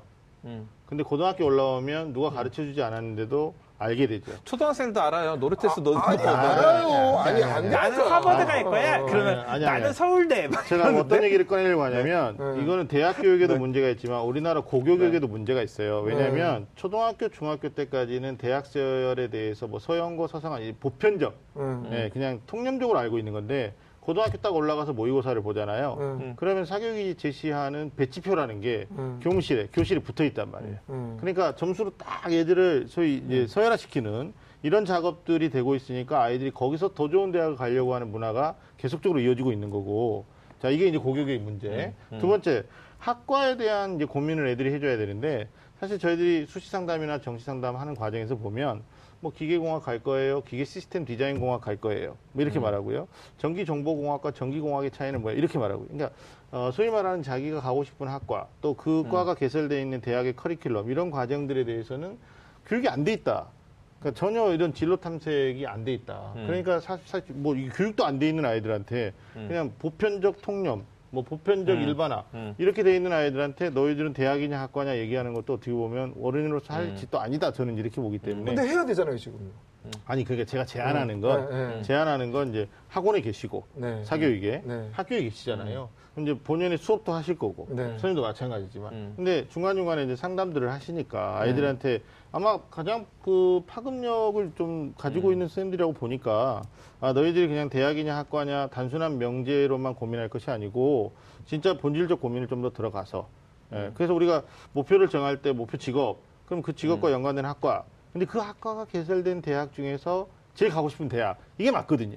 그리고 그렇죠. 그 네, 대학을 네, 가는 네. 방법의 목표 전형이 뭐냐, 수시냐 정시냐. 저는 이게 입시 상담이라고 보는 거예요. 근데 음. 지금 학교 교육이나 학원 교육에서는 목표 직업에 대한 고민을 많이 안 해주고 있고, 그다음에 목표 학과에 대한 학과에 대한 그 소위 말하는 커리큘럼도 잘 몰라요.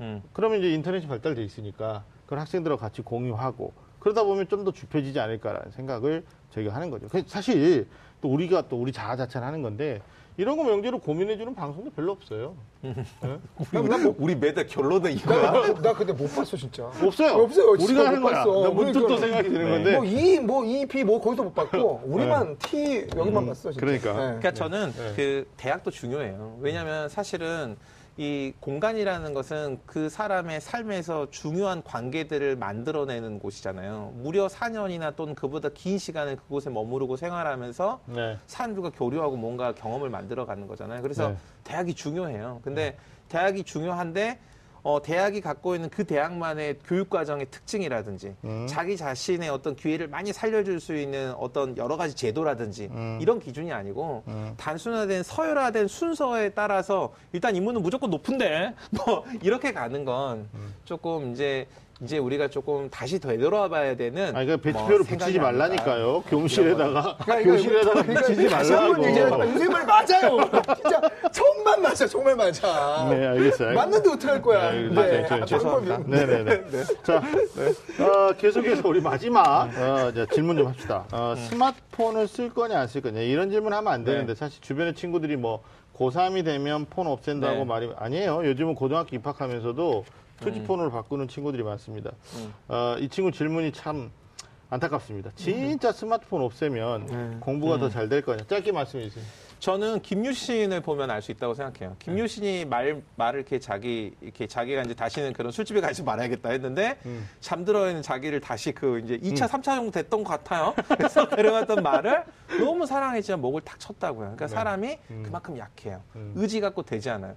제가 지금 원래 스마트폰이 무한 요금제였는데 지금 그 데이터를 1기가 주는 요금제로 바꿨거든요. 네. 이유가 뭐냐면 제가 제 스스로 저는 인터넷 중독이라든지 이런 것 없이 나를 통제할 수 있어라고 생각하는 믿음을 계속 갖고 있었는데 어느 날 이렇게 엘리베이터를 탔는데 이렇게 사람들이 이렇게 보통 혼자 타는데 낯선 누군가가 딱 타니까 약간 어색했어요. 네. 저도 모르게 핸드 스마트폰을 딱 꺼내가지고 어. 그 아무 계획에도 없는 그냥 음. 그 어디 갈 때 목적지도 없고 찾을 것도 없는데 인터넷을 이렇게 보고 있는 것을 딱 보고 음. 2층부터 9층까지 올라가는 그 순간에 음, 음. 나도 예외가 아니구나 그렇구나. 하고 제가 요금제를 바꿨거든요. 네. 근데 요금제를 바꾸니까 어, 의식적으로 이제 데이터로 관리를 하게 되잖아요. 어, 이거 너무 맛있었는데 이거 이렇게 되면서 네. 음. 필요하지 않을까. 그래서 저는 의지도 중요해요. 의지도 중요하지만 구체적인 방법이 더 중요해. 오케이. 왜냐하면 우리는 완벽하지 않으니까 네네. 그런 관점에서 스마트폰을 음. 중요한 시기에 잠시 안 쓰는 거 저는 필요하다고 생각합니다. 선생님 어떻게 돼요? 어, 저는 습관이 의지를 만든다 이렇게 생각합니다. 이게 무슨 말씀이냐면 실제 제 사례를 말씀드릴게요. 제가 2007년도에 저희 이제 아파트를 이렇게 지나가면 거기에 정말 맛있는 포장마차 집이 하나 있었어요. 음. 음. 차를 끌고 지나가면 냄새가 나요. 그럼 이제 뭐냐면 국산 그릇만 말아먹고 가야지. 어느새 이제 소주 까고 있는 거예요. 어느새 소주 까고 있는 거예요. 그럼 참새가 방앗간 그냥 선생님 교육방송에 지나가겠습니까? 소주를 까시면 아, 죄송합니다. 네. 네. 어, 그랬네 좀 그렇죠. 또 리얼을 추구하는 방송이니까. 반주를. 아, 이런 건안 해도 아니래요. 네. 그래가지고 아니, 또 아이 그건 국수 먹어야지. 예. 근데 소주를 이제 또 드립 하고 있어요. 흡입하고 있었어요. 네. 이게 안 되겠다 싶어가지고 그다음부터 무슨 생각을 했냐면 이거 안 되겠다. 이러다 내가 알코올 중독자가 되겠다 그래, 싶어서. 일부러 차를 우회해서 돌아갔어요. 네. 어, 어. 몇 번씩 그러다 보니까는 나중에는 술 생각이 안 나더라 이거죠. 음. 네, 무슨 네. 얘기냐면 지나가다 어때 술을 먹게 되니까 자꾸 술을 먹게 되는 습관이 생기고 나의 의지가 발각하게 되지만 네. 내가 이걸 우회하게 돌아갔어요. 그러니까 그 다음부터 안 먹게 되는 습관이 생기다 보니까 그런 의지도 생기더라 이거예요. 저 맞아요. 이- 네. 전적으로 공감해요. 네, 저도. 되게 중요한 네, 얘기인 네, 게 네. 제가 이 얘기를 합니다. 아이를 상담하다 보면 꼭 상담하는 게 있어요. 대학 못 가는 경우에 몇 가지 사례들이 있지 않습니까? 음. 보편적인 사례들이 있어요. 첫째, 스마트폰을 소유하고 있다. 둘째, 두세 시에 잠을 잔다. 새벽 두세 시에. 음, 셋째, 여자친구가 있다. 넷째, 어, 어, 절대 사귀지 말아야 돼. 이성친구를 사귀고 있다. 뭐 등등의 이런 사례들이 있지 않습니까? 제일 최악이 그거야. 이성친구? 여자친구가 새벽 2시까지 카톡. 그 하는 거. 그런데 이 스마트폰을 어떤 애가 그러는 거예요. 투지폰을 바꿨대요. 어, 그래? 근데 옆에 엄마가 뭐라고 하는지 아세요? 너 공기계 쓰잖아. 공기계. 어. 맞아요, 맞아요. 그거 맞아요. 공기계. 스마트폰이거든요. 네네. 그 제가 애한테 얘한테 이렇게 얘기합니다. 야 스마트폰이 근데 너한테 도움이 되니 안 되니? 그러니까 이해하는 말이 뭐냐면 선생님 저 스마트폰 별로 안 써요. 음. 제가 이렇게 반문하죠. 음. 그래? 음. 그럼 그 안 쓰는 스마트폰을 뭐하러 갖고 있니? 없애. 네. 너 이거 없애지 않으면 음. 나 그럼 끝이야. 없애. 음, 음. 그럼 결단을 합니다. 그럼 애가 없앨까요? 못 없앨까요? 없을 것 같아요. 못 없어요. 네. 음. 못 없앤 애들은요, 진짜 농담이 아니고, 이 방송 들으신 분들 제가 단호하게 얘기합니다. 단호하게. 못 없애잖아요? 대학 못 가요. 저는 수도 없이 봤습니다, 못 그러니까 게. 그게 저도 와닿아요. 그러니까 이게 이제 좀 조금 먼 이야기인데 전 와신 상담이라는 말 들어보셨잖아요. 아, 그러니까 그. 나라를 잃은 그런 붕괴한 마음을 잊지 않기 위해서 이렇게 통나무를 깔고 자고 이렇게 쓸개를 이렇게 하는 참나무, 참나무. 그렇죠, 그렇죠. 그렇게 지내는데 그러니까 저도 와신 상담 같은 걸 할 때가 있거든요. 그게 뭐냐면 제가 전날 너무 잘못하거나 뭔가 부족해 부끄러운 마음이 들었어요. 자고 나면 그 부끄러운 마음이 잊어버려요. 그래서 괜찮아, 뭐 음. 사람인데. 이럴 수 있다. 음. 그래서 제가 거죠. 그럴 때는 바닥에서 자요. 음. 정말 어. 방 바닥에 이불 깔지 않고 그 바닥에서 자. 근데 그렇게 자잖아요. 뭐 음. 밤에 자면서 불편한 마음 막 이렇게 몇 번씩 깨고 이래도 아침에 일어나면 그 전날 그런 마음이 그대로 있어요. 아. 그러니까 저는 사람의 아. 마음은 마음 속에 이- 계속 있지 않아요. 네. 네, 그래서 그런 게 필요해요. 저도 정규 선생님 말씀이랑 전적으로 공감합니다. 알겠어요. 하여튼 뭐 공사 교육에서 음. 학생들 많이 만나는데 공통적인 공부의 적은 네. 일단 뭐 일단 스마트 기기, 소위 꺼지지 않는 컴퓨터, 네. 들고 네. 다니는 컴퓨터. 네. 제가 뭐 설명회 때도 말하는데 자다가 일어나서 확인하는 컴퓨터. 아침에 일어나서 부모님의 건강과 안녕보다는 이 친구의 생사가 궁금한 컴퓨터. 심지어는 자기한테 가장 소중하다고 생각하는 사람들과 같이 있으면서도 얘를 붙잡고 있거든요. 이건 절대 어, 악이라고 생각합니다. 그래서 음. 대학을 간다 못 간다의 문제가 아니라 어, 그 뇌과학자들이 조사했잖아요. 연구했잖아요.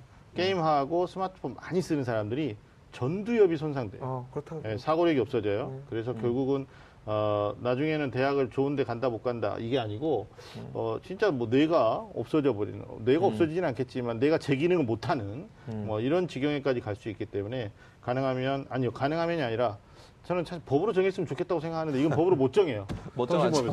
아, 못 정하죠. 네. 일단 어, 이성 친구 포함해서 스마트폰 최대한 좀 자제했으면 좋겠다라는 생각이 듭니다. 그리고 선생님 잠에 대한 고민도 좀 많이 하지 않나요? 어, 많이 하죠. 잠에 대한 거. 이제 말씀 꼭 드리고 싶은 게 뭐냐면요. 네. 아이들이 밤에 공부가 잘 된다고 잠을 안 자요. 음, 제가 맞아, 이렇게 맞아. 얘기합니다. 네. 12시를 기점으로 인간은 12시를 기점으로 12시 이전에 잠을 자야 돼. 네. 그리고 그 다음에 잠을 통해서 휴식을 취하고 뇌를 쉬게 하고 네. 육실을 쉬게 해서 다시 활동할 수 있게 해야 돼. 음. 네. 근데 네가 밤에 공부가 잘 된다는 얘기는 뭐냐면 낮에 공부를 안 했다는 얘기밖에 안 된다. 음. 그러니까 시험은 언제 보니?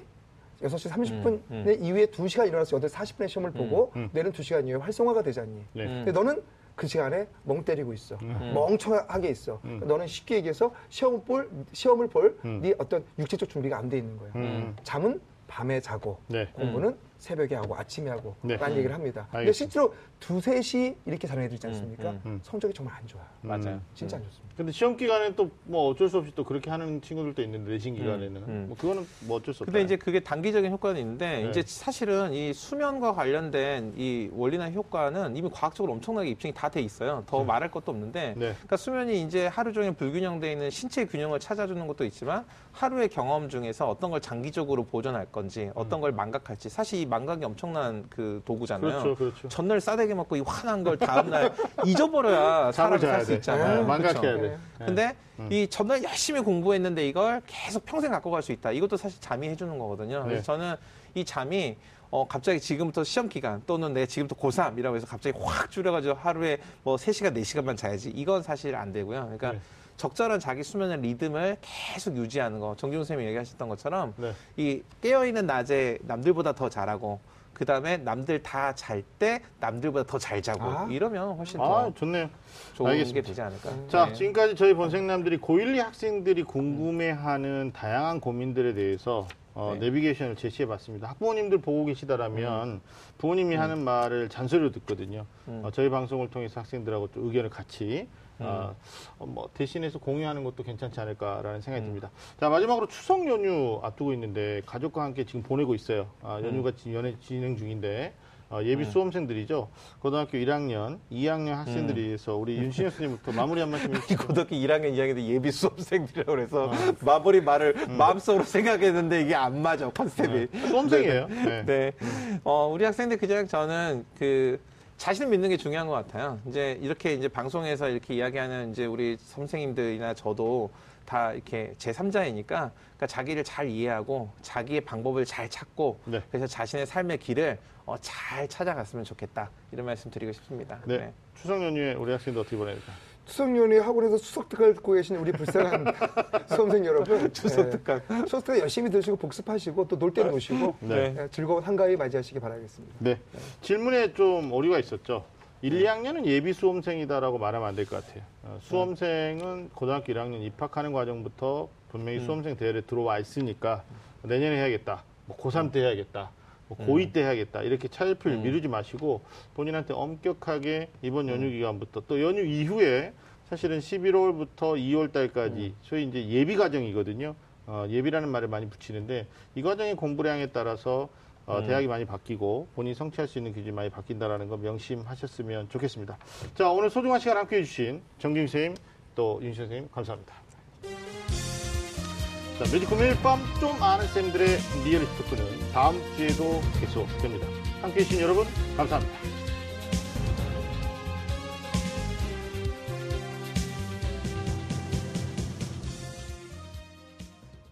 오늘 방송 좋았나요? 방송에 대한 응원 이렇게 표현해주세요.